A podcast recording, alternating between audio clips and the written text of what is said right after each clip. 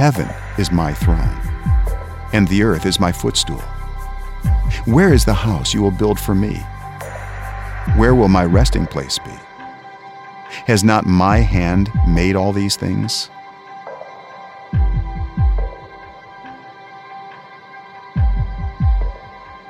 These people honor me with their lips, but their hearts are far from me. They worship me in vain. For where your treasure is, there your heart will be also.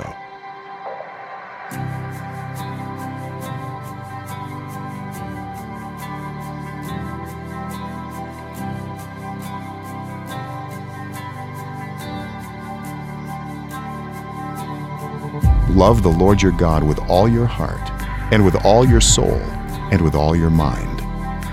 This is the first and greatest commandment.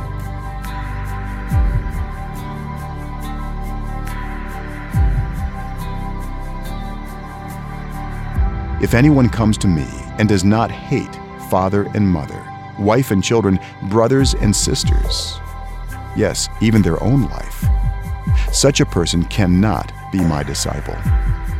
And whoever does not carry their cross and follow me cannot be my disciple. Suppose one of you wants to build a tower. Won't you first sit down and estimate the cost to see if you have enough money to complete it? For if you lay the foundation and are not able to finish it, everyone who sees it will ridicule you, saying, This person began to build and wasn't able to finish.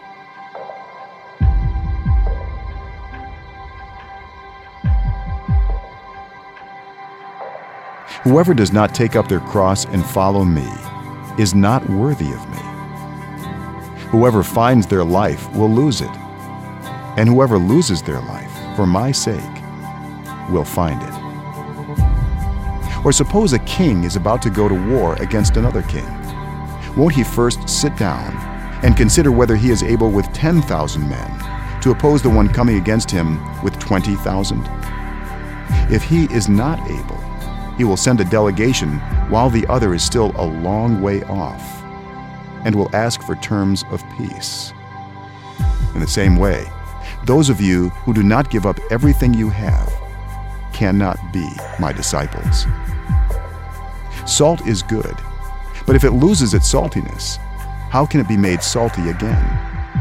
It is fit neither for the soil nor for the manure pile. It is thrown out. No one who puts a hand to the plow and looks back is fit for service in the kingdom of God.